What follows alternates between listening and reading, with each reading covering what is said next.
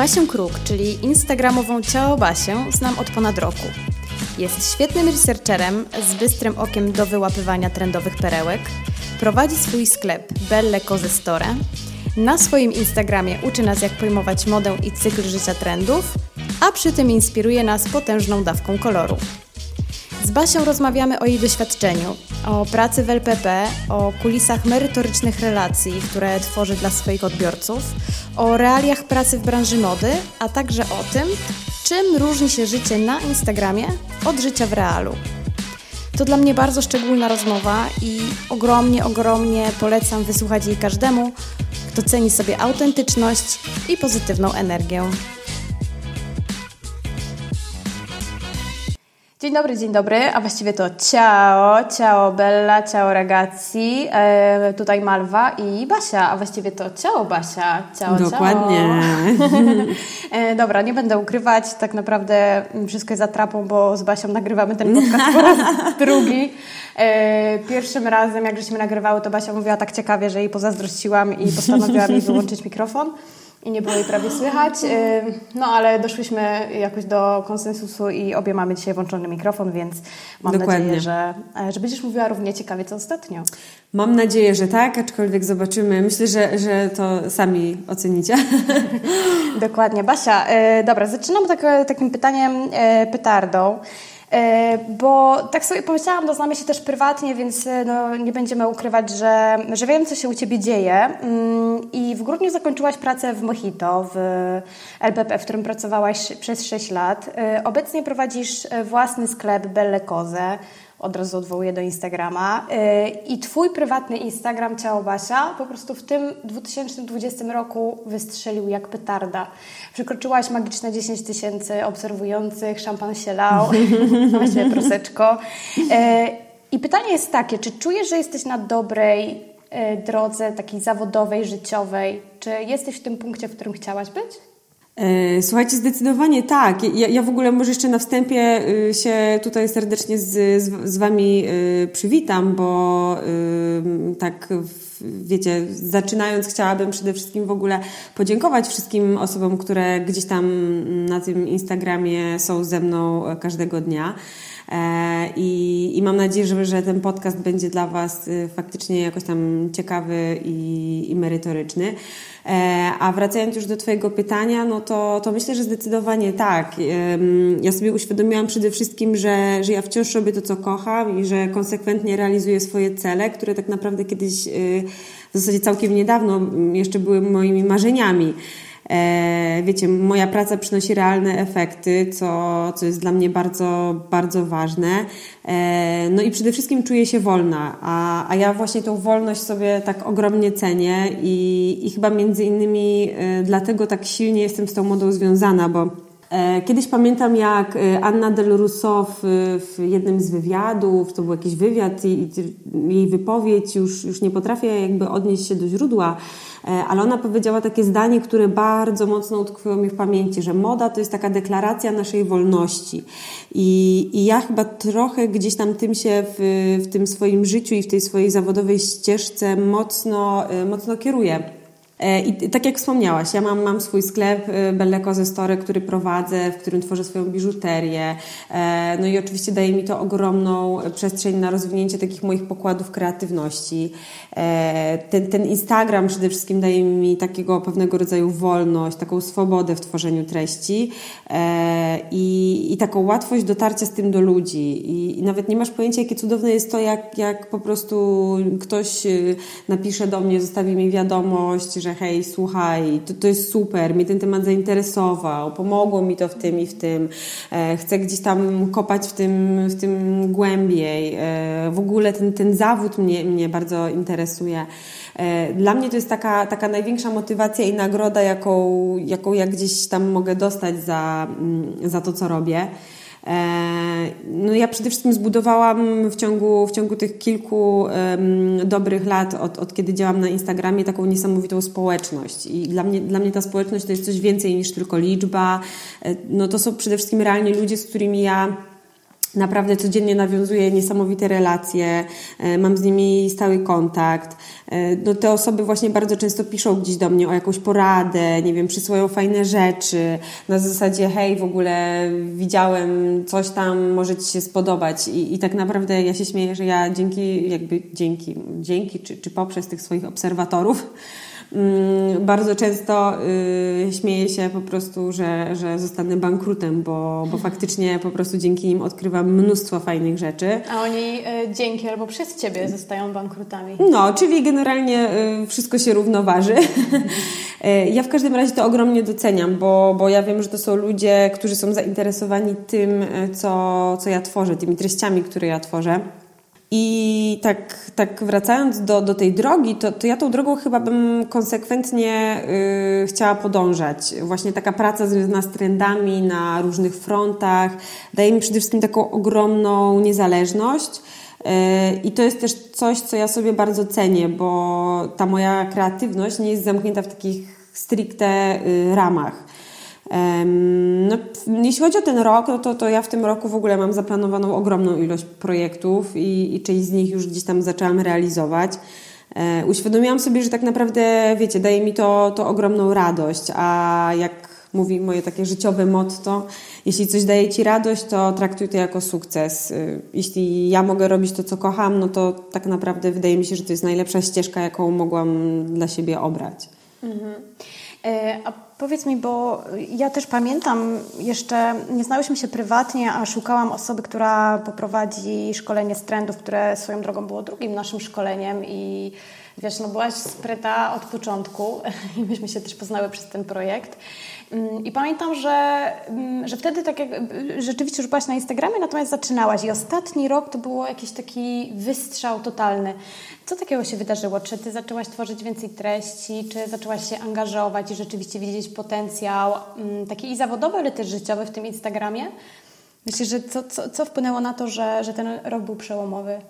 Mm, myślę, że przede wszystkim to, że ja mm, bardzo e, mocno na to postawiłam. To, to w zasadzie było trochę tak, że że ja stwierdziłam, że bardzo mocno chcę tego swojego Instagrama rozwinąć, ale nie tak stricte dla siebie, a bardziej po prostu po to, e, żeby właśnie tworzyć jakieś takie fajne e, treści mm, merytoryczne, edukacyjne, które gdzieś tam dla, dla ludzi będą pomocne i, i będą ciekawe. E, trochę zależało mi na tym, żeby gdzieś tam ten, ten, ten temat tych trendów, no powiedzmy sobie może brzydko rozpromować, tak? Tak? Y, tro, trochę sprawić, żeby on gdzieś tam w świadomości ludzi zaczął, zaczął mocno, y, mocno kiełkować. Więc wydaje mi się, że, że, że to właśnie mhm. tak. Mhm. I tworzenie wartościowych treści, to tak, też tak powiem jako tak, odbiorca, bo jestem tak. twoją chyba największą fanką. O, czy nie wiem, czy największą, tak sobie, wiesz, roszczę do tego prawo, no ale y, obserwujecie z dwóch kąt, jakby to miało jakieś znaczenie, ale, y, ale tak. Y, powiedz mi, bo twój zawód, czyli trend researcher jest zawodem, no umówmy się, dosyć niszowym, prawda? Trudnym też, myślę, że jak na środowisko polskie, jak na modę w Polsce, ponieważ myślę, że wiesz, że to jest taki zawód, gdzie nie traktuje się go priorytetowo, czyli jeżeli ktoś zakłada markę, to w ogóle wydaje mu się, że, znaczy w ogóle tak wszyscy mamy chyba, że wydaje nam się, że wszystko wiemy, zrobimy sobie identyfikację, branding, e, właśnie trendy przewidzimy i tak dalej, i tak. Powiedz mi, jak Ty rozumiesz swoją pracę, czyli jaka według Ciebie jest definicja trend researchera? E, wiesz co, y, tak naprawdę mm, to jest takie pytanie, nad którym ja już y, kiedyś mocno, mocno się zastanawiałam, bo taka definicja trend researchera według mnie jest, jest bardzo, bardzo szeroka, ale wiadomo, mamy tutaj E, ograniczoną, e, ograniczony czas na ten podcast, więc postaram się to jakoś po prostu um, powiedzieć. No wiesz, możemy siedzieć do jutra. Dokładnie, ale słuchajcie, myślę, że po godzinie to już każdy by powiedział, dobra, ale one gadają pierdoły. Natomiast jaką ja mam definicję trend researchera? Myślę, że ja mogę powiedzieć, że jestem takim trochę szukaczem trendów, nie jestem, na pewno nie jestem trend forecasterem, e, chociaż z tym stanowiskiem ja mam bardzo dużo takich, takich punktów wspólnych. E, to, co wydaje mi się istotne, to to, że mm, ja nie jestem tylko obserwatorem. Nie jestem taką, tylko taką osobą, która gdzieś tam faktycznie, yy, nie wiem, czy przegląda yy, te wszystkie źródła, źródła i materiały, żeby po prostu tak biernie obserwować.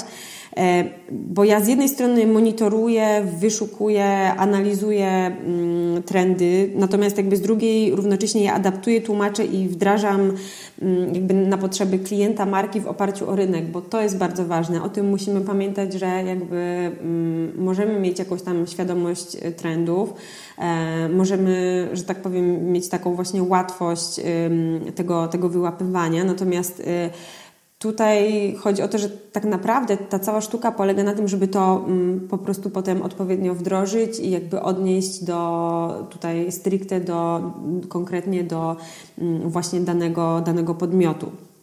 Więc, więc myślę, że, że tak trochę gdzieś tam ta, ta moja praca y, wygląda.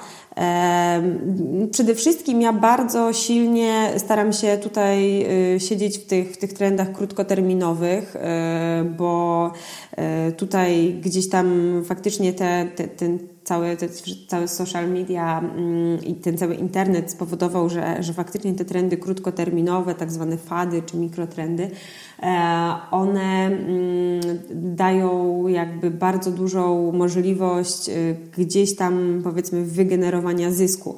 Natomiast to, co jest bardzo ważne, to to, że nie możemy skupiać się tylko i wyłącznie na takich mikrotrendach, bo gdzieś tam działając długofalowo, jeśli myślimy tylko i wyłącznie o, o zarabianiu na, na właśnie jakichś takich, na takiej szybkiej modzie, szybkich produktach, e, no to, to, to równocześnie skazujemy się na porażkę, więc więc y, tutaj oczywiście ja też jakby y, działam na, na, na tym powiedzmy na, na tej takiej drodze właśnie długofalowej.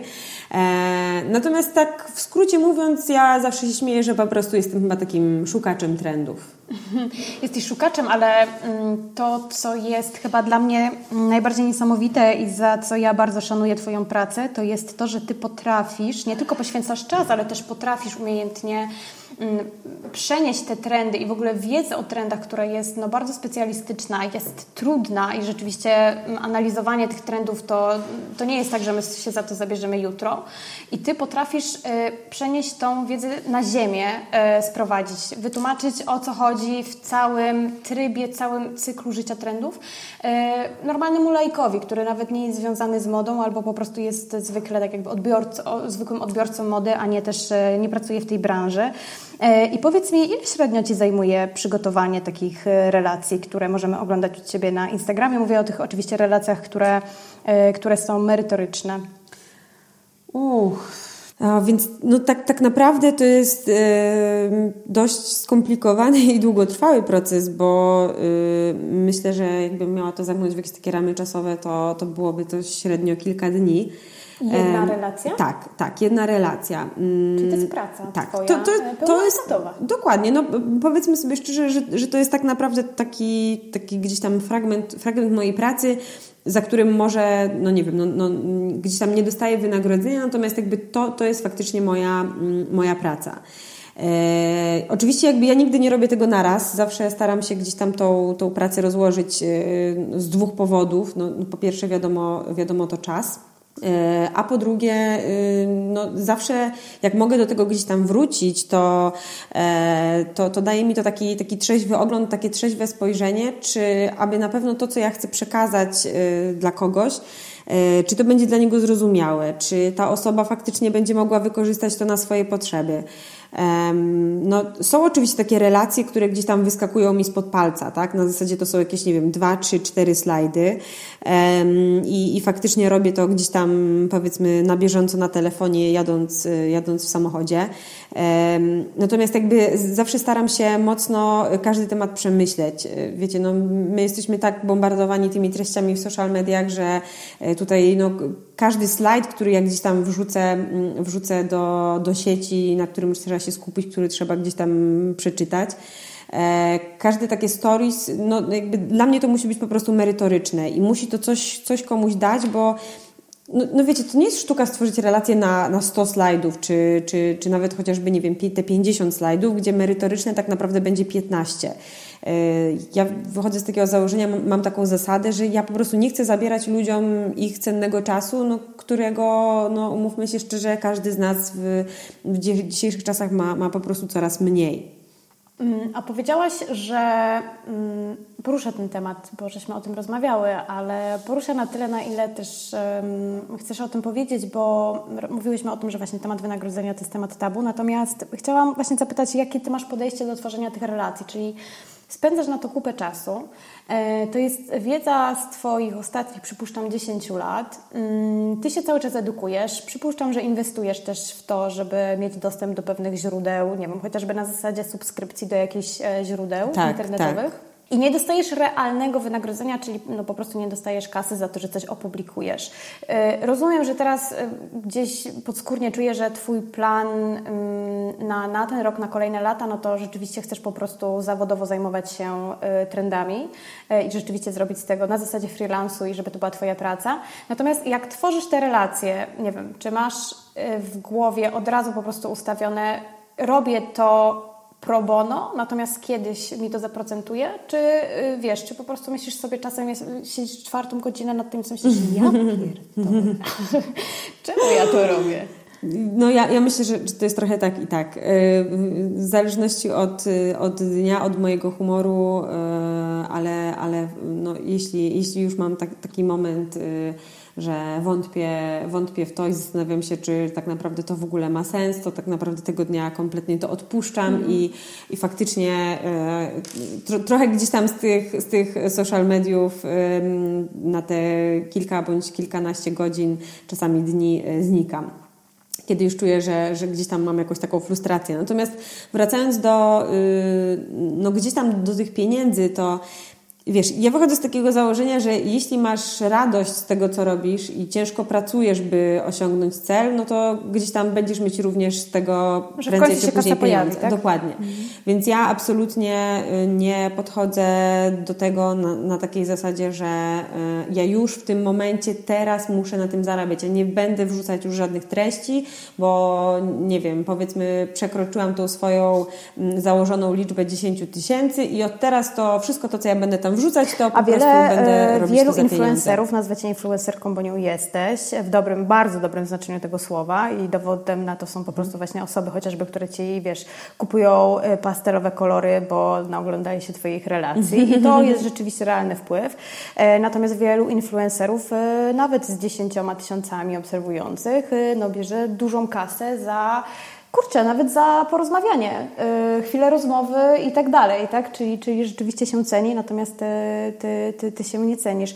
Bo ja jeszcze w sumie chciałam dodać ta, ta, taką jedną rzecz, bo y, jak teraz zapytałaś mnie o to, to wpadła mi do głowy taka myśl, że jakby, wiecie, to też nie jest tak, że, że nie wiem, ja całe życie y, wszystko gdzieś tam będę robić za darmo, tak? No bo wiadomo, że gdzieś tam docelowo chciałabym, żeby te trendy były takim moim głównym źródłem utrzymania, mm, ale ja chcę to robić na własnych zasadach, tak? Czyli jakby no, to, to co chcę robić na, na tym Instagramie, to takie uświadamianie ludziom, jaki wpływ mają te trendy na, na to wszystko, co nas otacza, jak ważne jest poznanie tych wszystkich mechanizmów, bo tak naprawdę wiele wiele marek czy firm w dalszym ciągu uważa, że to jest taki element zbędny, a, e, no, a tak naprawdę no, tak nie jest. I, i, I dlatego jakby tutaj ten aspekt edukacyjny jest dla mnie bardzo, bardzo ważny. Mhm, to jest element, który powinien być mocnym elementem strategii każdej marki, tak właściwie, tak, prawda? Tak, tak. Bo może pozwolić na to, żeby oszczędzić kasę, nie przepalić budżetu i Dokładnie. rzeczywiście działać długofalowo, to co mówiłaś wcześniej. Mm, natomiast właśnie też odnośnie tego, co Ty mówisz, czyli że najpierw robisz coś pro publico bono, a kiedyś to zaprocentuje, to rzeczywiście wydaje mi się, że trochę branża mody zwłaszcza, ale w ogóle branża kreatywna trochę tak działa, co? Tak, dokładnie. Czyli dokładnie, najpierw za darmo i, i, i, i zbierasz tak zwane doświadczenie, zbierasz tak. kontakty, y, a potem, no o tym żeśmy też z Karoliną Limbach rozmawiały na temat y, stażu WER, że jest to darmowy staż, natomiast to, co wynosisz z niego, to rzeczywiście mm, może potem zaprocentować. Y, a powiedz mi jeszcze, które stories klika się lepiej? Jak wrzucasz takie spontaniczne stories z tego, jak dzisiaj wyglądasz i co masz na sobie, czy rzeczywiście te merytoryczne? E, chyba, chyba to zależy od tego, co mam na sobie. Jak faktycznie jestem gdzieś tam w zwykłym dresie, e, to już w tym momencie nie robi to na, nim, na nikim takiego wrażenia, bo, bo chyba wszyscy w tych dresach non-stop chodzimy. Natomiast jeśli faktycznie mam jakąś taką fajną, e, fajną stylizację, przede wszystkim jakby kolorową, no to tutaj jest bardzo, bardzo duży, duży oddźwięk. E, natomiast wydaje mi się, że taki, no, no jednak gdzieś tam te, te relacje, te relacje merytoryczne, które przygotowuję, one mocno idą w świat, yy, że tak sobie pozwolę powiedzieć, bo, bo ludzie faktycznie sobie to gdzieś tam przysyłają między sobą, co dla mnie jest no, ogromną nagrodą i, yy, i za każdym razem, kiedy widzę, że faktycznie ktoś yy, gdzieś o tym napisał, przesłał, komuś polecił, yy, no to, to, to jest dla mnie taka mm, niesamowita, niesamowita motywacja, tak? że, że to są treści, treści, które faktycznie kogoś interesują e, i które, którymi warto się dzielić. Mhm. Pytam, pytam tylko z takiego punktu widzenia, ponieważ też z doświadczenia wiem, że bardzo często coś dobrego, w co wkładamy tysiąc procent, mm, niestety nie spotka się z aż takim zaangażowaniem odbiorców, jak to, co wrzucimy czasem spontanicznie, co jest bardzo powiedzmy instagramowe. Ale oczywiście, y, wiesz, y, przykład taki, y, to, jest w ogóle, mm, ja się śmieję, to jest taki fenomen, którego ja nie, nie, nie mogę do tej pory zrozumieć, bo jak jakiś czas temu przeglądałam sobie statystyki postów, to jednym z takich naj, e, najlepiej klikających się, najczęściej zapisanych z ogromną ilością lajku i, lajków i, i tam gdzieś ogromnym zaangażowaniem był, słuchaj, post, w którym ja trzymam wałek do malowania różowej ściany. To był ten moment, kiedy, ten dzień, kiedy, kiedy malowałam ścianę na, na różowo, bo, bo potrzebowałam właśnie stworzyć zdjęcia i, i tego tła gdzieś tam mi brakowało, więc stwierdziłam, że sama sobie je stworzę. E, I ja to zdjęcie wrzuciłam tak, wiesz, spod palca spontanicznie, bo sobie myślę, a fajne kolory. Tutaj trochę białego, trochę różowego, ten niebieski wałek. E, no to zdjęcie gdzieś tam mi się spodobało. I e, w życiu bym nie przypuszczała, że to zdjęcie będzie mieć tak w ogóle silny odbiór. No, dlatego to, to był taki, taki mój szok, jeśli chodzi o. Czyli Basia na robocie najlepiej się klika. Tak, dokładnie, dokładnie. może wiesz, dużo osób się może z Tobą utożsamiać wtedy, nie? Tak, Bo wszyscy e, mówią, wszyscy robią remont. Dokładnie, wszyscy mówią, ona robi remont, ja robię remont, wszyscy jesteśmy wszyscy cierpimy. Tak, dokładnie.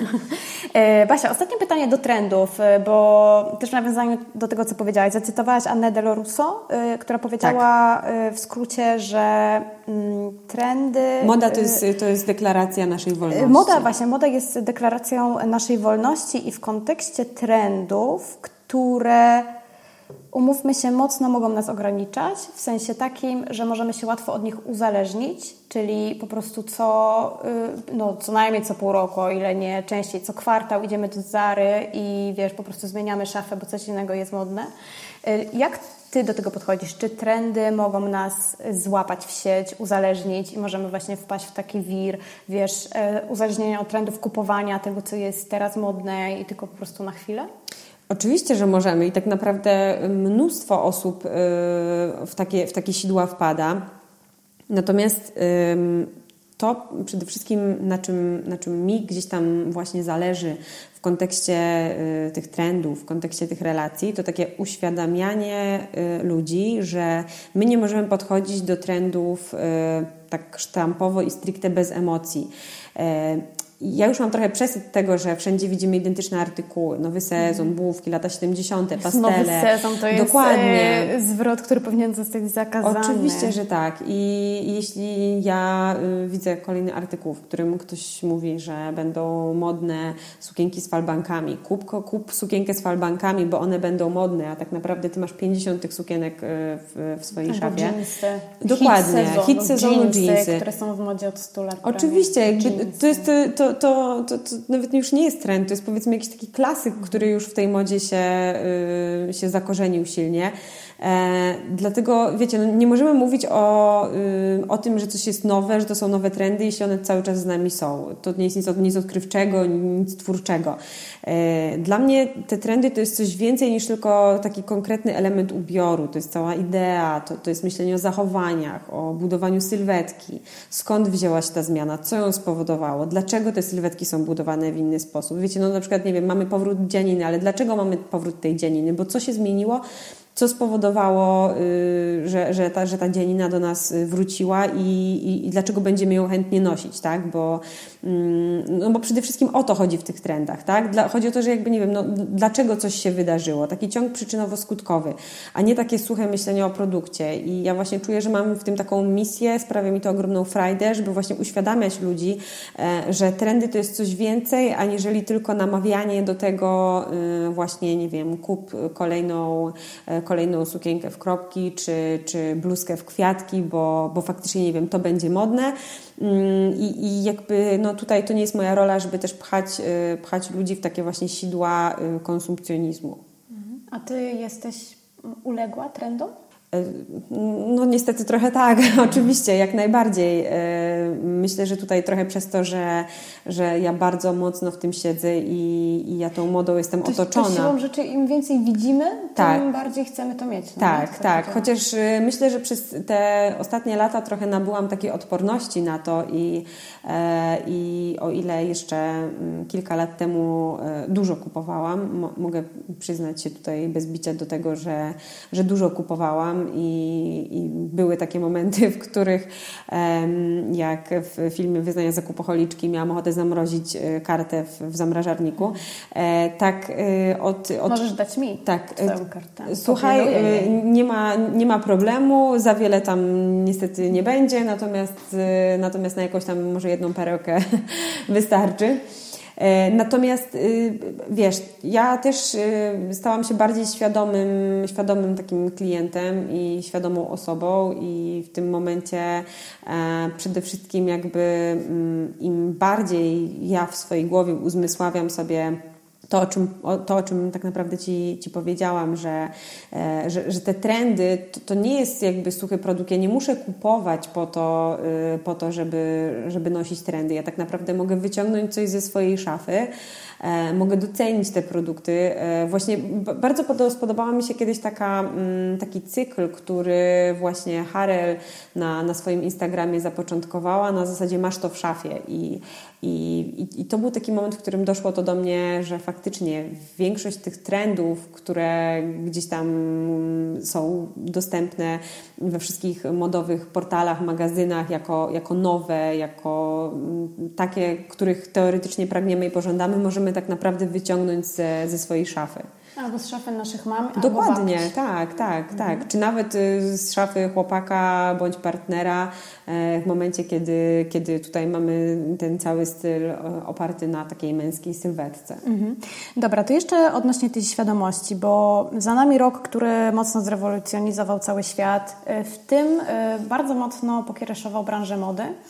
E, I branża mody się na maksa zmieniła przez pandemię, nie tylko jeśli chodzi o to, że nie kupujemy pewnych rzeczy, czyli że wszyscy chodzimy w dresach, odzieżówki rzeczywiście upadają, co ma oczywiście swój dramatyczny wydźwięk, dlatego że ja obserwuję bardzo dużo polskich marek. Ostatnio widziałam taki wręcz no, rozpaczliwy post marki Bałagan, którą bardzo cenię, którą bardzo lubię dziewczyny po prostu napisały, że jeżeli nie wyprzedadzą zimowej kolekcji, to nie mają kasy, żeby zrobić e, wiosenną kolekcję. I, I widzę, że w tym desperacji, jeżeli ktoś już się po prostu tak wprost komunikuje i mówi jak jest, to rzeczywiście jest źle.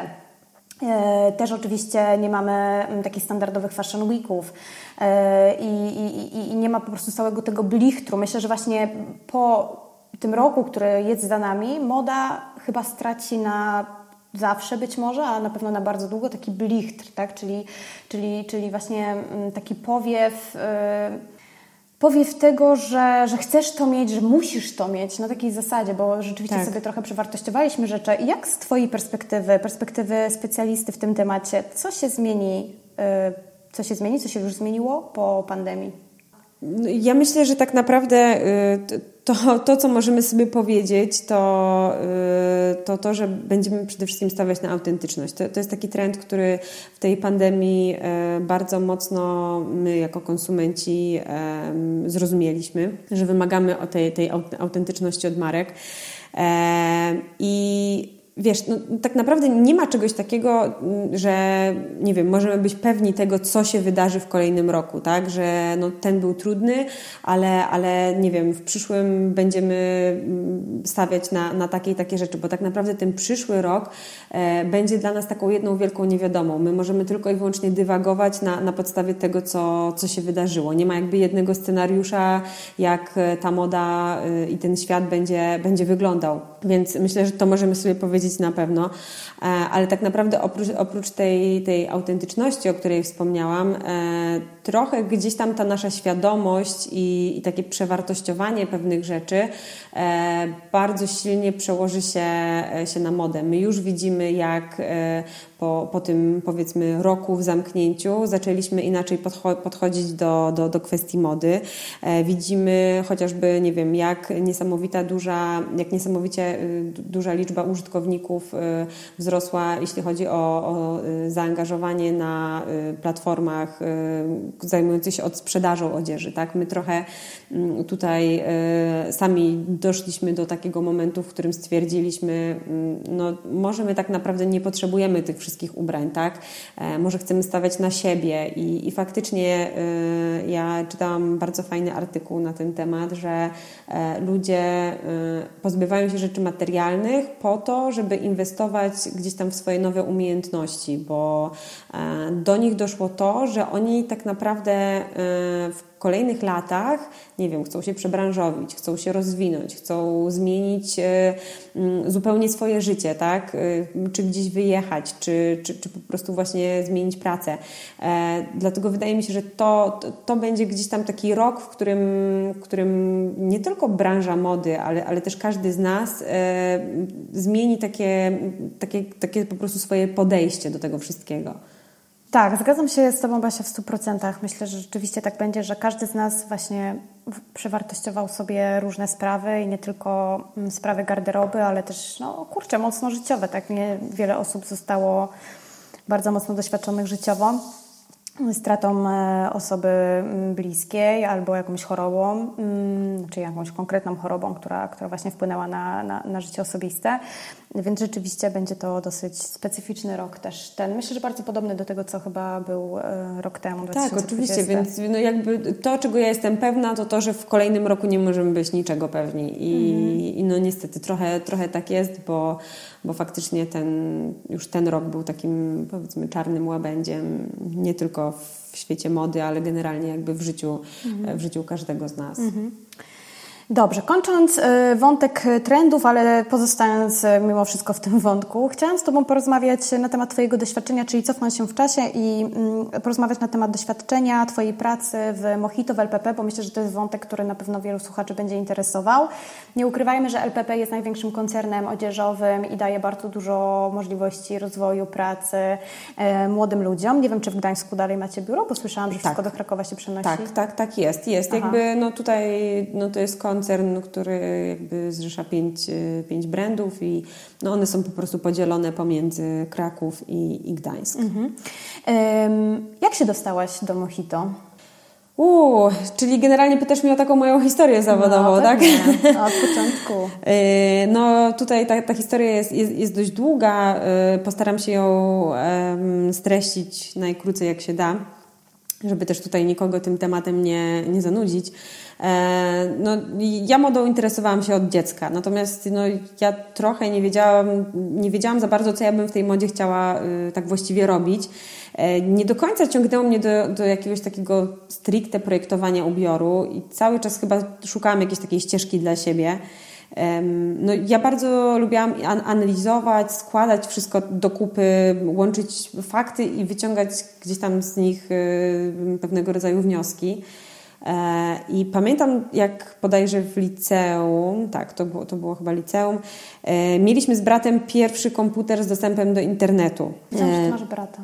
Mam. Rok, jest młodszy dokładnie rok i jeden dzień. Czemu go nie ma na swoim Instagramie? Jest, właśnie ja się śmieję, że mój brat y, pojawia się na moim Instagramie zdecydowanie częściej niż, y, niż mój mąż. A, Dokładnie. Właśnie, to jest kolejny wątek. Basia, Basia, ciao Basia, Barbara Kruk ma męża oraz Dokładnie. nie ma 15 lat. Tak, tak. I to jest, i, i to jest y, coś, co... To jest najważniejszy moment tego podcastu.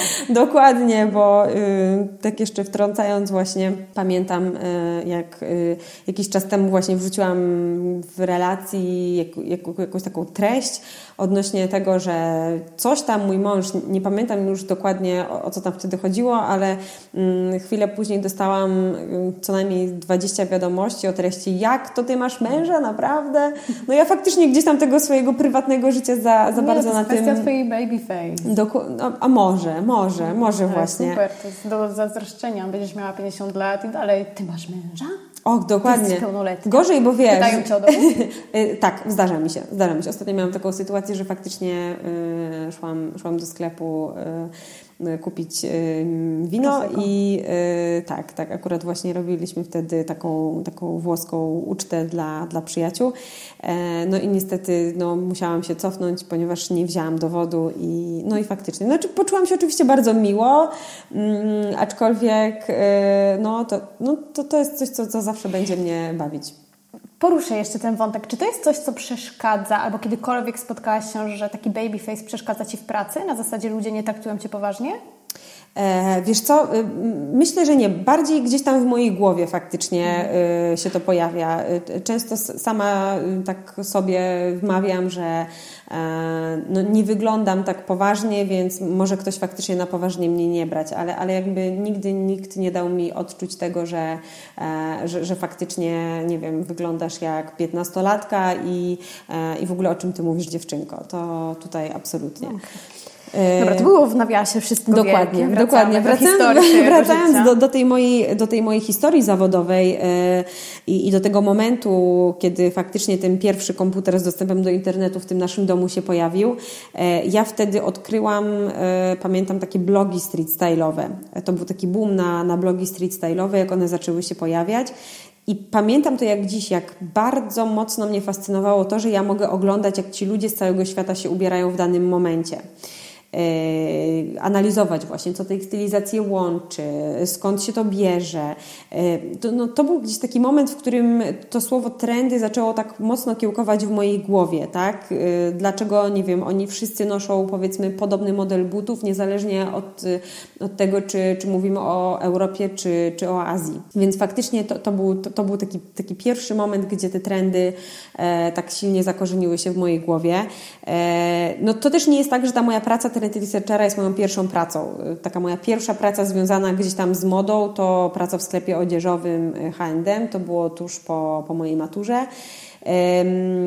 No ja uważam, że każda osoba chcąca zajmować się trendami powinna w takim sklepie odzieżowym pracować e, bądź spróbować, spróbować pracować, no bo przede wszystkim to jest taki ostatni etap wprowadzenia tego trendu do, mm, do sprzedaży.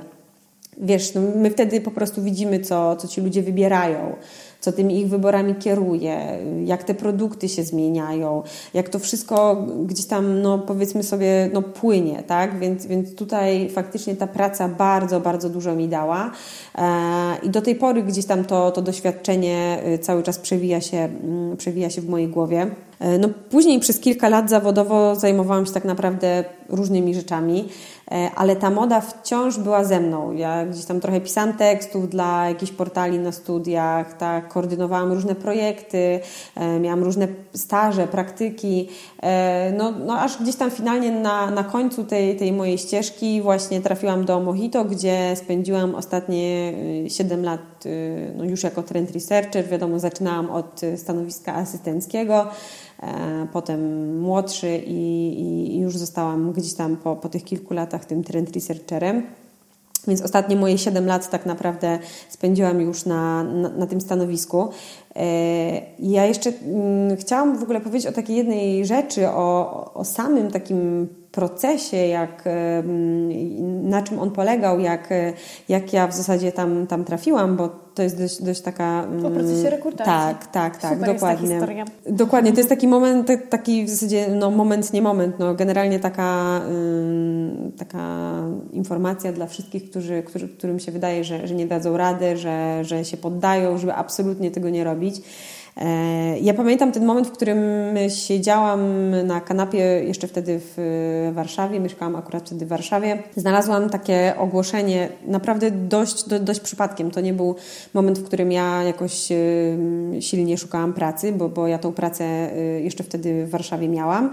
E, to było mm, ogłoszenie o takiej enigmatycznej nazwie Trend Researcher, właśnie w marce Mojito.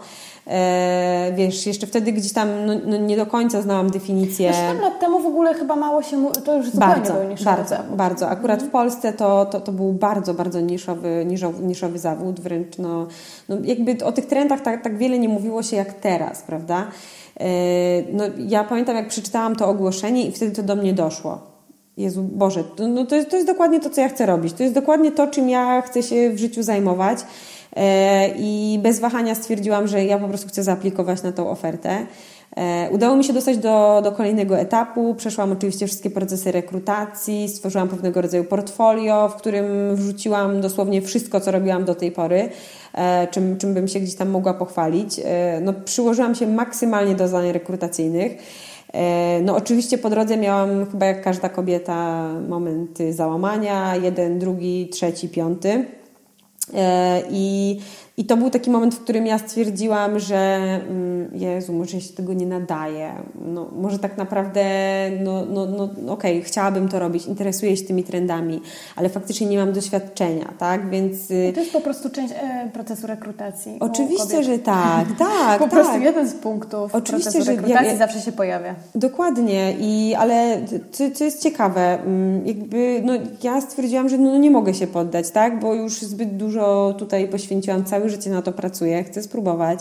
E, to jest gdzieś tam moje marzenie, a wiadomo, marzenia trzeba spełniać, bynajmniej próbować spełniać. E, no, natomiast jakby koniec końców ja już no, dostałam się do, do ostatniego etapu. Pamiętam, jak pojechałam do Krakowa na tą rozmowę. I e, pamiętam to jak dziś, że, że było nas tam troje, to były, to były trzy osoby, które gdzieś tam w tym ostatnim etapie e, uczestniczyły. E, no i jakby ja byłam wręcz przekonana, że, że tą pracę dostanie jedna jakby z tych dwóch pozostałych osób.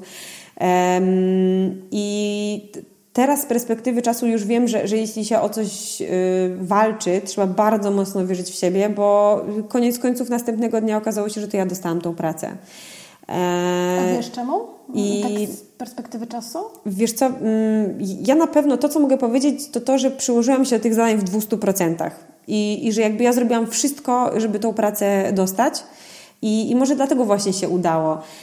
Ja jestem, y, jestem świadoma tego, że dzięki tej pracy ja mogę pracować teraz samodzielnie, bo to tak naprawdę była ogromna szkoła życia. Mm, to jest praca pod ogromną presją, która wiąże się z ogromnym stresem i taką odpowiedzialnością, ale też daje bardzo dużo satysfakcji. To trochę, wiesz, jak w tym filmie Diabeł ubiera się u Prady ulubiony film e, w każdym naszym podcaście modowym się Dokładnie. pojawia, ale to jest film, który... On jest bardzo uniwersalny, kurde, prawda? Ale on jest, e, tam jest wszystko zawarte, że z jednej strony jest ten świat e, piękny i darmowych ubrań, kosmetyków, fashion weeków i tak dalej, a z drugiej strony jest po prostu haruwa na maksa. Oczywiście. I, i też takie no, poświęcenie na pewno dużej części swojego życia prywatnego i, i, i, i, i, i po prostu zapierniczenie od rana do wieczora, do nocy albo od rana do rana nawet.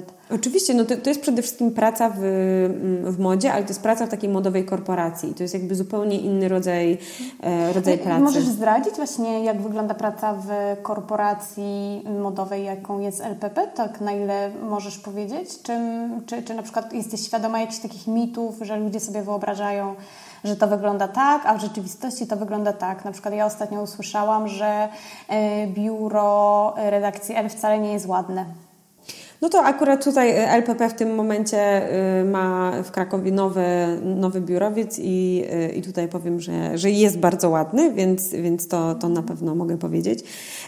A jeśli chodzi o takie, taki, jak wygląda ta praca, gdzieś tam trochę, trochę od kulis i, i tutaj nawiązując do tego obalania mitów, no to myślę, że że przede wszystkim ja mogę powiedzieć, że no to nie jest tak, że przychodzisz do korporacji modowej i pracujesz jak w serialu y, Emily e, in Paris, tak? Bo bardzo często tutaj po tym, jak ten serial e, w zeszłym roku wyszedł, no to ja tak mam trochę... Wrażenie, że ta dziewczyna w ogóle nie pracowała. Tak, no, no właśnie, prawda? Dokładnie, że, że to, trochę, no to trochę tak nie wygląda. To jest tak naprawdę taka y, praca trochę mechaniczna, która jest połączona z pracą kreatywną. I wiesz, tak, no tak naprawdę to jest cholernie trudne, bo, bo to takie systemowe działanie y, trochę mimo wszystko zabija gdzieś tam tą naszą taką kreatywność i wrażliwość. Ale, ale z drugiej strony y, to jest też taka praca, która daje ogromną satysfakcję, bo ty jednak robisz coś na bardzo, bardzo dużą skalę. Mm, I to, I to tak naprawdę, nie wiem, no, mm, tworzysz kolekcje, tworzysz ubrania, które, które są dostępne powiedzmy, nie wiem, w całej Polsce, w dokładnie w wielu sklepach Europy. I, I dokładnie, i ludzie to noszą, ja wiesz, powiem Ci, że, że taką ogromną moją y, zawsze frajdą i taką satysfakcją tego wszystkiego, nawet po ciężkim dniu, y, było to, jak, nie wiem, szłam do sklepu i widziałam faktycznie kogoś, kto, kto był ubrany w te projekty, które, które my tworzymy. I masz wtedy taki moment, że sobie myślisz, kurczę, ty, ty jednak robisz naprawdę coś fajnego, więc, y, więc jakby no, na pewno super jest to, że, że robisz to na, na ogromną skalę. E, ale myślę też, że to jest taka, wiesz, ogromna szkoła życia, taka, taka korpomoda, brzydko y, tutaj mówiąc. E, no bo tak jak wspomniałam, to jest coś zupełnie innego niż taka praca w marce, gdzie pracuje się w 3-4 osoby. E, ale to, o czym warto wspomnieć, to to, że, że bardzo dużo możesz nauczyć się od innych, bo w takiej powiedzmy modowej korporacji pracuje mnóstwo osób, są różne charaktery, różne osobowości. Tam jest ogromna ilość stanowisk i to, no, to nie będzie tajemnicą jeśli ja powiem, że pracują tam projektanci, kupcy, technolodzy i jeszcze masa, masa innych, e, innych profesji. E, no, wszyscy gdzieś tam wzajemnie się od siebie uczymy, zarażamy się różnymi pasjami e, i to jest, i to jest niesamowicie inspirujące, więc jakby to, to jest też taka praca, która, która daje oprócz takiej satysfakcji właśnie z tego, że, że ktoś te projekty nosi, to to, że przede wszystkim poznajesz świetnych ludzi, od których właśnie możesz się bardzo, bardzo dużo nauczyć. Mhm. E, a trudno było Ci zrezygnować z tej pracy? Tak e, nosiłaś się z tym przez tydzień czy przez rok raczej? Uh, no wiesz co, e, trudno, trudno. No tutaj nie będę ukrywać, że... Mm, I to jeszcze w takim roku Kurde, tak, Basia. Tak, tak. No, no to był mama taki... ci nie mówiła, co ty robisz? Moja mama akurat jest taką osobą, że, że ona jakby zawsze wie, że ja jakąkolwiek decyzję, jaką podejmę, to, to to jest moja decyzja i ona będzie no słuszna. No mama mieszka w Bolonie. Tak, to... dokładnie. Więc ja myślę, że, że to już, że to może jest taka, mhm. taka właśnie włoska, y, trochę włoska mentalność y, się udziela. Natomiast no, y, mm, ja tą decyzję podjęłam, bo wiesz, no, w życiu każdego z nas prędzej czy później przychodzi taki moment, że, że po prostu potrzebujemy zmiany. E, I to był taki mój moment, w którym ja stwierdziłam, że ja ten rok chcę wykorzystać maksymalnie na takim kreatywnym rozwoju siebie, na, na rozwoju tego mojego Instagrama, e, swojej firmy, na dodatkowych projektach, które gdzieś tam cały czas miałam z tyłu głowy, a na które po prostu nie, nie miałam czasu, bo no wszyscy dobrze wiemy, że, że taka praca w korporacji to jest praca etatowa, tak? Tutaj yy, tak yy, nawiązując do, do tego, o czym, o czym rozmawiałyśmy wcześniej, czyli o tym, że Emily w serialu Emily in Paris, no tak jakby nie pracowała, tak? Więc no tu jest, jest praca stricte etatowa, mm, więc y, dlatego no też tym bardziej było mi ciężko, y, żeby gdzieś tam z tego zrezygnować. No bo wiadomo, no, to jest gdzieś tam, jakieś tam jakaś tam stabilizacja. Natomiast jakby dla mnie ten rok 2020 y, był takim katalizatorem zmian. To, to właśnie ten rok, w którym ja poczułam, że, że dużo chcę w swoim życiu zmienić, e, no, że w tej modzie też tak wiele się dzieje i, i, i tak dużo się zmienia, mimo tego, że teoretycznie świat stanął w miejscu.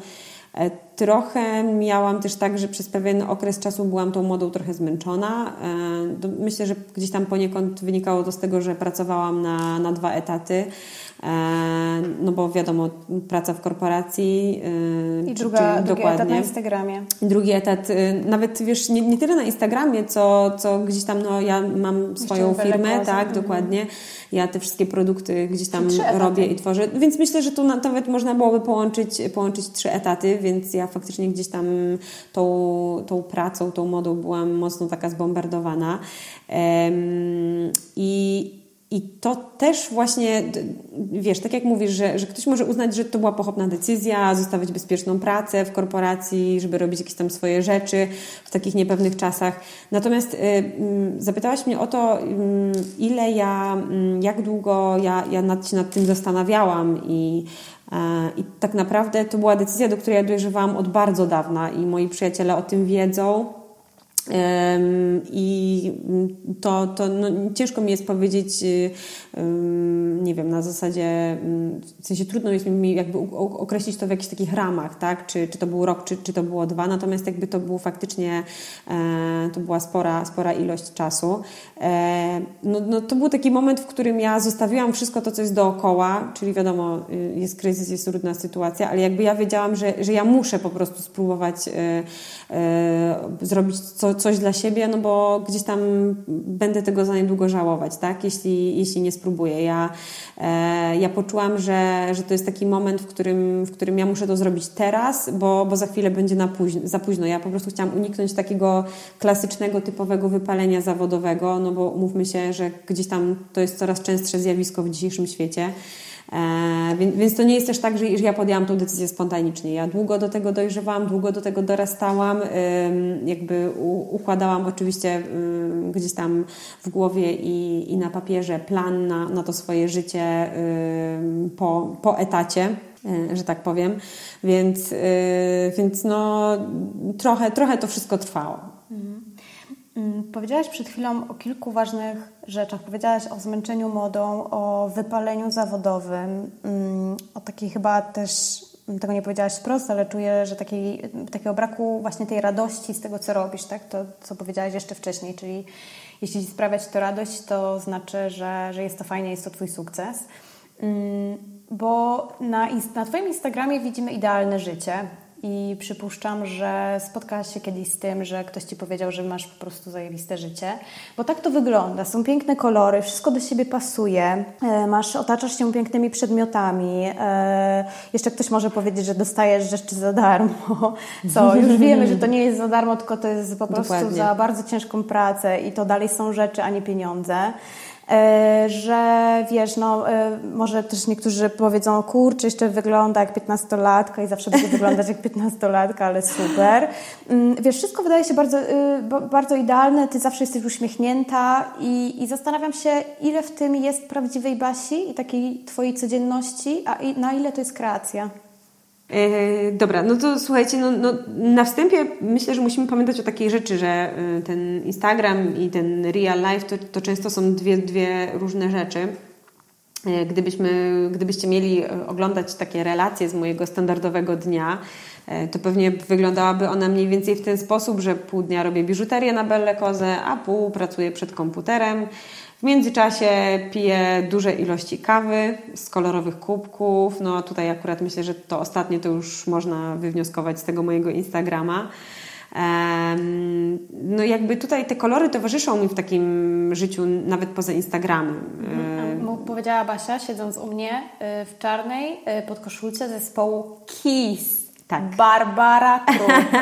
koszulce zespołu Kiss czarnej. Tak, tak. To, to właśnie, właśnie tak, tak e, dzisiaj wyglądam, aż y, chyba sobie musimy zrobić jakieś takie wspólne zdjęcie, które wrzucimy. Ja też jestem przypadkowa na czarno. Tak, zupełnie całkiem, przypadkowo. Zupełnie całkiem przypadkowo. Natomiast zrobiłam to trochę celowo. Y, po pierwsze dlatego, że wiem, że lubisz czarny, a po drugie też dlatego, że y, dzisiaj stwierdziłam, że chcę ubrać po prostu ten t-shirt bo, no bo mam taką ochotę, tak? Czyli nie jesteś jest, niewolnikiem to jest, kolorów, jeżeli nie, masz ochotę na absolutnie. czarno. A ubrałabyś się od stóp do głów na czarno? Anna Wintur powiedziała, że się nigdy nie ubierze, a ty? Y, Ubrałabym. Jeśli miałabym na to ochotę, to, to bym się ubrała. Y, Natomiast jakby tutaj jest druga taka kwestia, że nieczęsto mam na to ochotę. Natomiast jakby absolutnie to nie jest tak y, i właśnie chciałam to, to celowo podkreślić, że to nie jest tak, że, mm, że właśnie ja jestem jakimś niewolnikiem koloru. Mi po prostu ten kolor sprawia ogromną radość. Ja, ja z tego koloru, y, z koloru czerpię no, bardzo dużo fanu. E, I, I trochę gdzieś tam on mnie po prostu inspiruje, więc, y, więc na pewno to, to jest taka ogromna część, y, część mojego życia. Natomiast jakby jeśli mam ochotę, nie wiem, ubrać się na biało, na czarno, na szaro, e, to, to, to absolutnie to robię i, i tutaj jakby no, no nie staram się ograniczać i nie fokusuję się na tym, że Jezu, dzisiaj muszę się ubrać na różowo-zielono, tak? Mhm, bo zdjęcia, bo dokładnie, bo muszę to pokazać na Instagramie. Czyli absolutnie. nawet jakbyś była cała na czarno ubrana, to i tak byś wrzuciła to zdjęcie na Instagrama, mimo że Tak. totalnie się to nie łączy z tym, co masz na siatce. Tak, oczywiście, Mhm. oczywiście. Ja, ja, ja ty, bardzo często, często to robię i może, może nie tyle na, na siatkę, co, bo zdecydowanie więcej publikuję gdzieś tam w, mm, Stories. w stories. E, Natomiast ci, którzy są ze mną od długiego czasu, e, to, to mogą zauważyć, że faktycznie, nie wiem, idę mm, po zakupy, idę do żabki, zrobię sobie zdjęcie w windzie e, w szarej czapce no drama i szarym dresie i to jest po prostu i to jest po prostu taki dzień, w którym ja mam ochotę ubrać się na szaro, tak? To y, zróbmy jakieś wyzwanie, bo ja bardzo chciałabym to zobaczyć jednak, y, chociaż dzisiaj już tak jestem w szoku, bo zdjęłaś bluzę i patrzę, what? To był ten moment, właśnie przed tym pytaniem zrobiłam, zdjęłam bluzę. Dokładnie. E, Basia, no to czekaj, rzuć jakąś liczbę, bo ja znam nasze statystyki odsłuchań, więc ty mm, tak zupełnie obiektywnie rzuć jakąś liczbę, ile osób powinno wysłuchać ten podcast, żebyś ile, dwa, trzy dni ubierała się na czarno? Dobra, e, to słuchajcie, niech to będzie, nie wiem, 500? 500 osób? Może być 500? Dobra, ja nie zdradzam, czy to dużo trzymało, żeby był taki suspens. E, Dobrze, dla mnie jest okej, okay, Dobra, 500 osób. Jak 500 osób odsłucha ten podcast, to ja wtedy przez, dobra, powiedzmy dwa dni będę ubierać się na czarno i będę to y, relacjonować w swojej sieci, a na koniec dnia powiem Wam, jak się z tym czułam. I, dlaczego, i, i dlaczego na... załamki jakieś, Dokładnie. ludzie, którzy Cię obserwują. Dokładnie. Zostańcie z Basią, to tylko jest taki żart. Słuchajcie, nie, nie słuchajcie tego podcastu. Nie, nie, nie dobijmy do tych 500.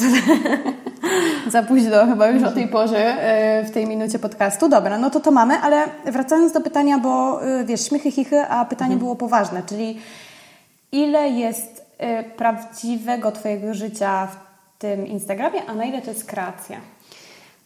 No ja na pewno jestem taką niepoprawną optymistką i ja zawsze staram się patrzeć na świat przez różowe okulary, em, czyli trochę, trochę gdzieś tam tak naprawdę tutaj te, ten mój Instagram em, myślę, że w takich może nie wiem 90% y, odpowiada temu, temu jak to moje życie gdzieś tam wygląda, no bo ono jest, y, jest tak jak y, wspomniałam optymistyczne, jest y, radosne. Ja, ja zawsze mm, staram się szukać wszędzie, wszędzie pozytywów i, no i tak jak te kolory dają mi właśnie mm, taką, taką przestrzeń na, y, na taką radość, tak, tak właśnie wygląda też to też to moje życie. Natomiast to nie jest tak, że ja nie miewam gorszych dni, tak? Czy, czy jakichś załamań.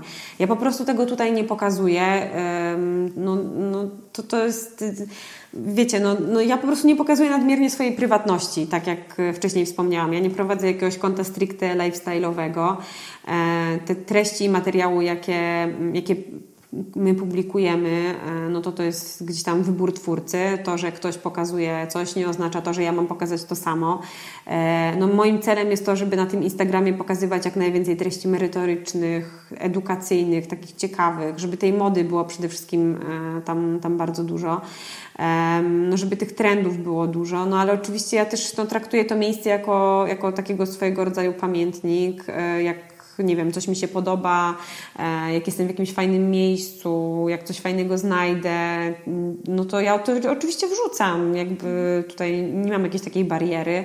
Mm, Ja to pokazuję, ja o tym mówię, już nawet nie wiem, no nie mówię o Włoszech, bo jak jestem we Włoszech, to, to ja po prostu namiętnie spamuję na potęgę i, i pewnie połowa moich obserwatorów to mnie w ogóle wtedy e, wycisza.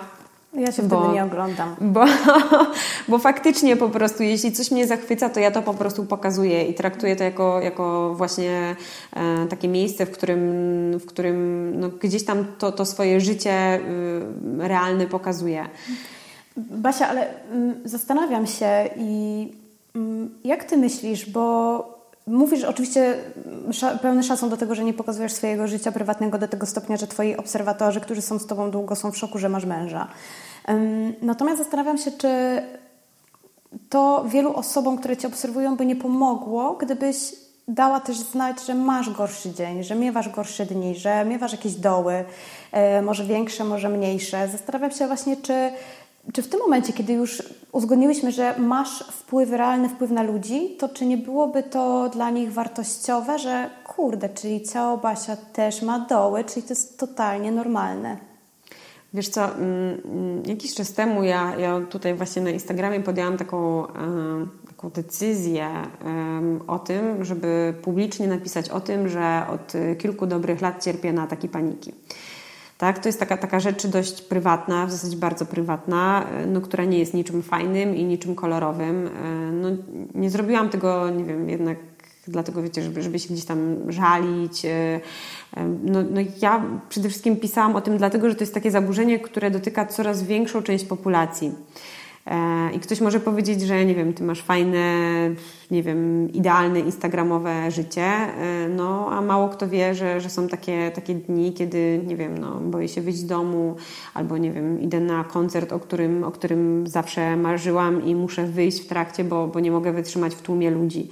A te ataki są zależne od czegoś konkretnego, czy one po prostu przychodzą właśnie na niespodziewanie? E, no, one po prostu przychodzą niespodziewanie i to nie jest tak, że jakby jesteś sobie w stanie, nie wiem, zaplanować dany dzień, bo po prostu, wiesz, to czasami spada jak grom z jasnego nieba. Oczywiście no, tutaj bardzo ważna jest, jest odpowiednia odpowiednia terapia. Natomiast jakby mm, ja tutaj akurat y, opisałam to, to na swoim Instagramie, po to, żeby przybliżyć trochę rozwiązanie, które akurat w, moim, e, w moim, moim, mojej sytuacji, w moim przypadku się sprawdziło.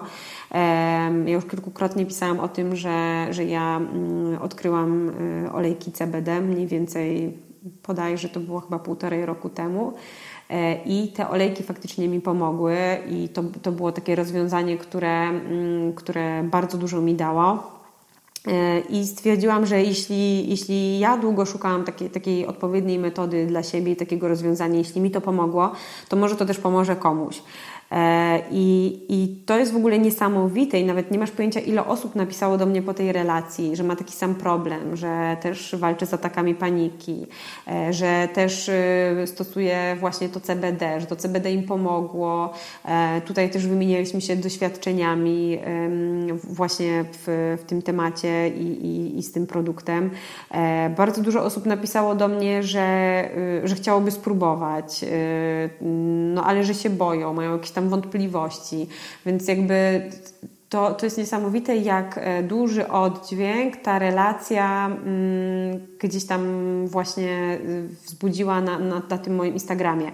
Ja nie planowałam tego, mm, nie wiem, no dlatego, żeby, nie wiem... Bo jest trochę, to... trochę jest trend też na to. Y, dokładnie, dokładnie. Tak? I, I to w ogóle to absolutnie nie chodziło mi o to. To, to też, nie wiem, nie miało być, ktoś mi może zarzucić, nie wiem, że ja tutaj jakieś, y, po, powiedzmy, nie wiem, działania reklamowe podejmuję, mm. bo chcę, nie wiem, rozpromować CBD, bo ktoś mi płaci za, za używanie tego i, nie wiem, chcę się na tym wylansować albo whatever, bo, bo jedną taką, taką wiadomość yy, dostałam. Oczywiście z anonimowe, anonimowego konta. E, natomiast jakby, e, słuchajcie, no nie, no to, to nie są takie rzeczy, e, na których jakby no w życiu bym nawet nie pomyślała o tym, że, żeby po prostu móc na, na, na czymś takim zarabiać. E, no, ja się mocno gdzieś tam otworzyłam, bo, bo to jest faktycznie rzecz, o której e, no, ja nie wiem, no, nie mówię po prostu każdej napotkanej osobie, na, mhm. którą poznam w swoim życiu, ale moi przyjaciele o tym wiedzą, moi bliscy o tym wiedzą. I, I mi też bardzo długo zajęło mm, zrozumienie tego, dlaczego się tak dzieje i, i jakby, no, że to, to, to jest może nie tyle normalne, co to jest tak naprawdę mm, faktycznie takie zaburzenie, z którym boryka się bardzo, bardzo dużo osób. Mhm. Tak jak powiedziałaś, zwłaszcza, zwłaszcza w dzisiejszych czasach, że tak. każdy ma albo takie, albo bardzo podobne Dokładnie. zaburzenia. Mm, I dlatego właśnie zapytałam, bo wydaje mi się, że wiesz, to jest coś, co, co, co, co nawiązuje do, nie tyle do autentyczności, bo ty jesteś bardzo autentyczna nawet bez tego. Mm, natomiast e, rzeczywiście to jest tak, że stajesz się realną osobą bardziej jeszcze, tak? Czyli to twoje życie już nie jest stricte bardzo kolorowe, a czasami jest y, biało-czarne albo wręcz czarne i tutaj już y, tak, nie dokładnie. nawiązujemy tylko do kolorystyki ubrań, ale, ale rzeczywiście są po prostu jakieś głębsze doły. Mm, wspomniałaś o tym, że zdarza Ci się dostawać anonimowe wiadomości. Często ktoś hejtuje ciało Basie? Wiesz co, tak często nie. Myślę, że tutaj jeśli chodzi o, nie wiem, skalę, no to, to, to mogę powiedzieć, że no, nie wiem, no, raz na jakiś czas, tak? Jak Ty na to reagujesz? Wiesz co, ja generalnie jestem osobą bardzo wrażliwą i takie rzeczy, mimo tego, że gdzieś tam tą swoją odporność w sieci y, w miarę gdzieś tam istnienia mm, na, na tych, na tych y, social mediach wypracowałam, no to, to, to mimo wszystko gdzieś tam wydaje mi się, że, e, że to wciąż boli i, i że każda taka wiadomość, którą dostanę, e, bardzo mocno we mnie uderza. No, prawda jest taka, mm, nie zdarzyło mi się jeszcze dostać jakiejś takiej hejtującej informacji, wiadomości z, z takiego realnego konta, tak? Może nie wiem, mam to szczęście w nieszczęściu, że zawsze to, to, to są, e, widać, że to są jakieś takie anonimowe konta, które są stworzone tylko i wyłącznie na, na potrzebę napisania komuś czegoś przykrego. I które wynikają też z tchórzostwa po prostu, tak, z takiego tak, trollingu tak. po to, żeby trollować, żeby dokładnie, komuś dokładnie. sprawić przykrość. Ja, ja absolutnie nie daję przyzwolenia na hejt i jakby no, to jest ta ciemna strona internetu, która, no, która no, nie powinna dla mnie istnieć i jakby ktoś się mnie zapytał w życiu, nie wiem, jedna rzecz, która, która powinna na świecie y, zniknąć, to, to właśnie jest to hejt. E, no bo słuchajcie, to boli. To to, bardzo boli i jakby musicie pamiętać o tym, że zawsze jeśli napiszecie komuś coś przykrego, to, to nieważne, czy to jest osoba, która w tej sieci e, powiedzmy funkcjonuje od e, dwóch lat czy dwóch miesięcy, to to zawsze będzie boleć tak samo. I, e, no i ja po prostu chciałabym strasznie przestrzec przed tym, przed jakimś takim, nie wiem, propagowaniem e, fali nienawiści i, fali hejtu i, te, i, takiej bardzo silnej krytyki. Jakby no tutaj konstruktywna krytyka jak najbardziej zawsze jest ok i ja też ją zawsze przyjmuję, natomiast jakby no, jeśli chodzi o, o taki po prostu bezpodstawny hejt, to no to, to absolutnie nie daje na to zgody. A co ci zarzucają? Właśnie, że masz zbyt idealne życie? Wiesz to przeróżne rzeczy. E, tak naprawdę, no tak jak mówię, tych wiadomości nie ma, nie, nie ma sporo, natomiast tak jak mówisz, no, no one gdzieś tam powiedzmy oscylują w, mm, w, w no właśnie w podobnym, w podobnym obszarze. Mm, odnoszą się właśnie do, do życia. E, no na przykład miałam taką sytuację, jak e, publicznie na, napisałam na, na swoim Instagramie, że po y, tylu i tylu latach podjęłam decyzję o odejściu z, mm, z, właśnie z Mojito, że to była dla mnie bardzo trudna decyzja i, i, i po prostu dzielę się tym przede wszystkim dlatego, żeby, mm, no, no, żeby gdzieś tam to, to, z tą swoją społecznością E, no, żeby się po prostu z nimi, z nimi o tym podzielić.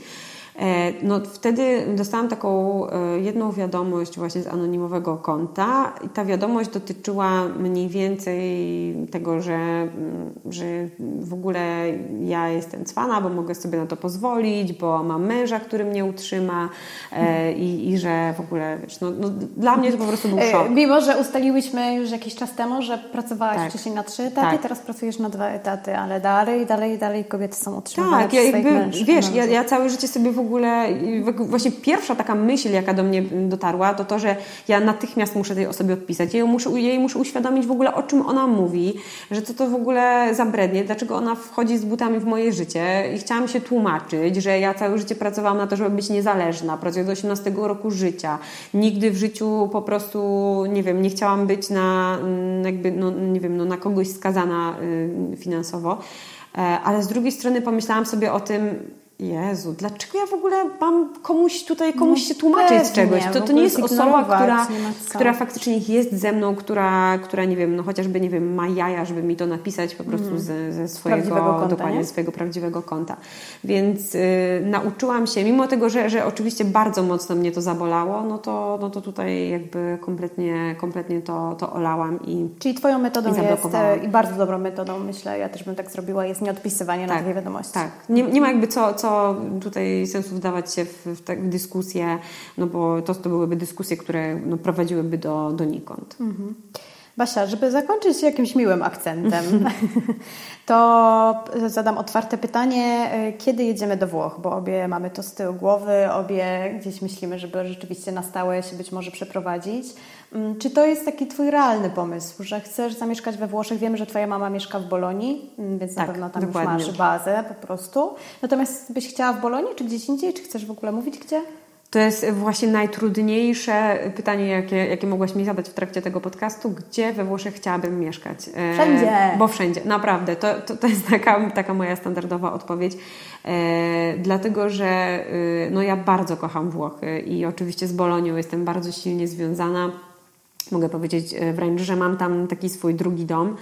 E, I, I, myślę, że na pewno gdzieś tam, tam docelowo, e, docelowo tam, E, ale bardzo mnie fascynuje wiele regionów i, i, cały czas myślę o Rzymie, i myślę o Mediolanie, i o Sycylii, więc tak naprawdę docelowo chyba nie wiem gdzie. Od północy na samo Dokładnie, południe. dokładnie. Chyba chciałabym pomieszkać w, w przeróżnych mhm. miejscach, natomiast faktycznie no, no, ja bym do tych Włoch chciała pojechać już, gdyby to tylko było możliwe i czekam na to i to jest takie moje trochę marzenie powiedzmy y, na, na chwilę obecną.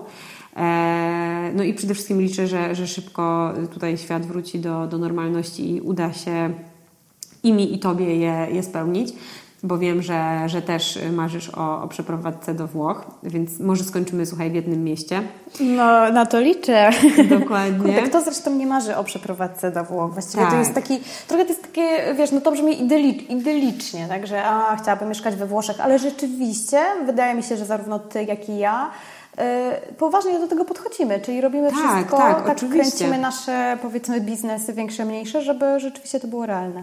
Tak, właśnie no, no, do, docelowo m, mm, bardzo chciałabym właśnie tutaj e, gdzieś tam pracować, e, móc pracować z dowolnego miejsca na świecie. I co, co byś robiła w tych Włoszech? E, wiesz co, no, e, zawsze się, e, się śmieję, że jeśli, e, jeśli gdzieś tam moda mi, mi się powiedzmy znudzi, zmęczę się nią, nie będę już chciała za x lat, mam nadzieję, że nigdy w życiu się to nie wydarzy. Natomiast jeśli by się to wydarzyło, to ja słuchajcie, we Włoszech mogę robić wszystko, mogę po prostu robić kawę w barze, mogę sprzedawać pomidory na, na bazarku. Ja po prostu czuję, że, że nieważne co bym tam robiła, byłabym szczęśliwa. Ale rzeczywiście tak jest? Czy to jest jednak wszędzie dobrze, gdzie nas nie ma? I że pomidory sprzedawać na starym kleparzu w Krakowie ble, ale sprzedawać na Campo di Fiori, bo tam chyba też sprzedają pomidory i wszystko zresztą, y, to już super. Wiesz co, myślę, że tak, że trochę tak jest. Ja tutaj tak trochę y, już zapuściłam wodzy swojej fantazji. Y, myślę, że, że na pewno by tak było. Natomiast jakby no, wiesz, ja mam taką ogromną fascynację Włochami od, od zawsze, od kiedy, od kiedy tylko pamiętam i, i wydaje mi się że po prostu, że ja, ja bym mogła robić tam dosłownie wszystko. No pewnie życie by trochę zweryfikowało, jeśli bym już tam e, mieszkała na, na stałe. Mm, natomiast jakby to, co ja strasznie kocham w ogóle w tej mentalności Włochów, w tym, w tym kraju, to, mm, to taką taką wewnętrzną radość. Mam wrażenie, że jakby oni tam faktycznie, wiesz, żyją w myśl po prostu Dolce Vita i, i w ogóle wszystko jest wspaniałe i, i cudowne. E, oni, nie wiem, zatrzymują się rano w barze na kawę, oni czytają, nie wiem, Włosi La Gazzetta dello Sport. Po prostu to, to jest taki, taki niesamowity slow life, podczas kiedy u nas po prostu wszyscy pędzą. To jest tak? chyba dystans, co nie? Do tego, że właśnie co się stanie, jeżeli ja nie wykonam tej pracy? Tak. Nic się nie stanie, Tak. wszystko będzie dalej funkcjonować. Rzeczywiście stąd wynika y, czas na espresso, nawet jeżeli jest to na stojąco i szybko, ale rzeczywiście mm, jak Oni znajdują Włoch, ten moment na to. oni naprawdę, jak wejdziesz do włoskiej kafeki, oni naprawdę wyglądają jak z filmu. Piją na stojąco espresso Tak. i, czytają, i czytają papierową gazetę. To nie ma w ogóle tabletów. Dokładnie, dokładnie. I, I jakby wiesz, dla mnie to, to jest po prostu taki świat, w którym ja bym chciała trochę istnieć, bo, bo jednak ja cały czas uczę się, y, uczę się tego, tego pojęcia slow life, y, bo przez lata faktycznie y, no, nie wiem, no dużo robiłam, dużo pracowałam i cały czas gdzieś goniłam i wiesz, jakby ja, ja to lubię, ja to, to lubię do tej pory, ja to lubiałam, natomiast jakby mm, brakuje mi takiego balansu cały czas w tym wszystkim i, i, i to gdzieś tam wzmaga jakąś tam moją frustrację. E, dlatego no, gdzieś tam ja wciąż od tych Włochów e, bardzo dużo się, się uczę. Em, I to jest w ogóle bardzo ciekawe, bo chyba takim moim ulubionym słowem, e, które, kt- które mam od zawsze, od dziecka, to jest właśnie słowo ciał i, i to stąd e, wzi- wziął się w końcu mój, e, mój nick na A Instagramie. wiesz, że ja wymyśliłam, że zrobię sobie taki tatuaż, a potem zaczęłam kminić, jak ja bym spotkała kogoś w Polsce z napisem, z tatuażem cześć, to czy to byłoby spoko, czy nie? Albo wiesz, że to są Włosi, jak tak. sobie wytatujesz ciało, to zaraz po prostu 50 Włochów, no ciao, ciao. Wtedy właśnie nie musisz odpowiadać, tylko wiesz, Właśnie, pokazujesz rękę cały czas i, i, i wszystko, wszystko jest wiadome. Ryzykowne, ale ta, tak, też, Dokładnie. też, też jest to słowo y, Natomiast naszego no, życia. ono, jest, ono jest w sposób bardzo przyjazne, ono jest takie przyjacielskie, ono się kojarzy mi ze, ze, jakby ze wszystkim tym, co, co dobre, z takim powitaniem, może niekoniecznie pożegnaniem, bar, bardziej tutaj, tutaj takim, taką, taką radością właśnie z zobaczenia kogoś, tak? Więc, więc faktycznie tutaj e, to ciało jest bardzo e, silnie widoczne w moim życiu i na Instagramie i, i ja się śmieję, że, że jakby wiesz, ja kupuję wszystko, mm, wszystkie produkty, na których po prostu piszę ciało, więc tutaj to jest oprócz y, kolekcjonowania rzeczy z Pantona, to, to kolekcjonuję też, też wszystko, co, co ma ciało, że tak powiem, nadrukowane. Myślę, że też osoby, które o Tobie mówią, no ja się potem podpisuję, jak opowiadam, nie wiem, siostrze, mamie o Tobie, to nie mówię Basia, tylko ciało Basia. Trochę tak jest. Jest trochę, ciało Basia. Trochę, trochę tak jest. Y, Ostatnio się spotkałam z tym, że y, właśnie y, moja koleżanka mówi do mnie, słuchaj, wiesz co, rozmawiałam z jakąś tam znajomą, rozmawiałam z jakąś tam znajomą o tobie, no i mówię, wiesz, no i Basia Kruk, a ona w ogóle jakby nie- kompletnie nie skumała o kogo chodzi. Jak ona dopiero powiedziała ciao Basia, to mówię, a tak, ja wiem, ja wiem, to, no, no, dokładnie. Więc, więc to jest właśnie bardzo y, Czy nie masz takiego śmieszne. kompleksu, że trochę w tej branży y, mody y, nie wybrzmiewa Twoje nazwisko? Bo wiele osób chciałoby, żeby ich nazwisko wybrzmiewało mocno. Nie, nie, wręcz jakby, wiesz, ja się z tego cieszę, bo to mi daje taką, taką, takie trochę poczucie dystansu i może nawet takiej an, anonimowości i, i jakby gdzieś tam zachowania tej swojej prywatności. Mało kto w ogóle wie, że tak naprawdę ja, y, słuchajcie, mam dwa nazwiska. Ja y, tak że tak powiem, mówiąc w dowodzie, nazywam się Barbara Kruk-Starzyc, no bo oczywiście po ślubie y, przyjęłam drugie nazwisko, natomiast jakby no, oprócz urzędowych dokumentów to nie mam tam potrzeby, żeby faktycznie gdzieś, y, wiecie, podpisywać się za każdym razem w ten sposób, bo gdzieś tam, gdzieś tam to, to ciało Basia jest mi bliższe i faktycznie bardzo takie silnie zakorzenione w, w tej mojej w To tej jest mojej takie głowie. Twoje alter ego? Trochę tak, trochę tak. Myślę, że, że trochę tak. Właśnie idealnie to podsumowałaś. Okej, no to dobrze ciało Basiu. To w takim razie myślę, że możemy zmierzać ku końcowi, a właściwie to wiesz, dopiero się teraz otwiera wszystko, nowe rozdziały. Jesteśmy na początku roku, Tak. roku, który trudny będzie, ale czuję, że będzie dobry i dla Ciebie, i dla mnie. Więc y, no cóż, no życzę, życzę Ci i sobie, żebyśmy się spotkały we. Włoszech. Oczywiście zanim we Włoszech, jeszcze tutaj się kilka razy zobaczymy. Dokładnie. Bardzo, bardzo Ci dziękuję za rozmowę, jak zawsze szczerą, autentyczną i y, no i cóż, no i ciao. To ja też bardzo dziękuję ze swojej strony i przede wszystkim, przede wszystkim mam nadzieję, że ten podcast się Wam spodoba. I że odsłucha go 500 I że odsłucha, i że odsłucha bądź nie odsłucha go 500 osób. I, i ja przede wszystkim jakby chciałabym tutaj podziękować przy okazji tej całej mojej społeczności, która ze mną gdzieś tam na tym Instagramie jest, za to, że, że faktycznie jakby tworzymy sobie trochę ten, ten kolorowy świat i, e, no i przede wszystkim jakby um, powiedzieć, że ja mam ogromną radość z tego, jeśli, jeśli ktoś faktycznie mnie gdzieś tam oznaczy um, i napisze, że nie wiem, hej, dzięki Tobie w ogóle ubrałam coś kolorowego albo zawsze ubieram się na czarno, ale, ale dzięki Tobie zaczęłam doceniać kolory. To, to jest dla mnie po prostu ogromna satysfakcja, więc y, jeśli, jeśli ktoś tak y, faktycznie ma, to, to zawsze polecam, żeby, mm, żeby mi gdzieś tam o tym napisać, bo ja się z tego bardzo, bardzo y, cieszę. I taką, wtedy mam taką, czuję, że mam taką misję, która, która faktycznie się, się spełnia. Tak, właśnie, tworzysz twarz, świat, który, który jest nam wszystkim bardzo potrzebny i, i za to dziękuję w moim imieniu i mam nadzieję, że też w imieniu tak. przynajmniej 10 tysięcy osób.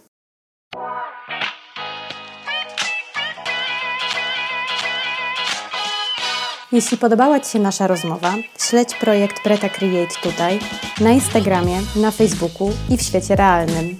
W Breta Create tworzymy kreatywne szkolenia i warsztaty, nagrywamy podcasty i rozmawiamy z ludźmi z szeroko pojętej branży kreatywnej w Polsce. Przyłącz się do nas i rozwijaj ten projekt razem z nami.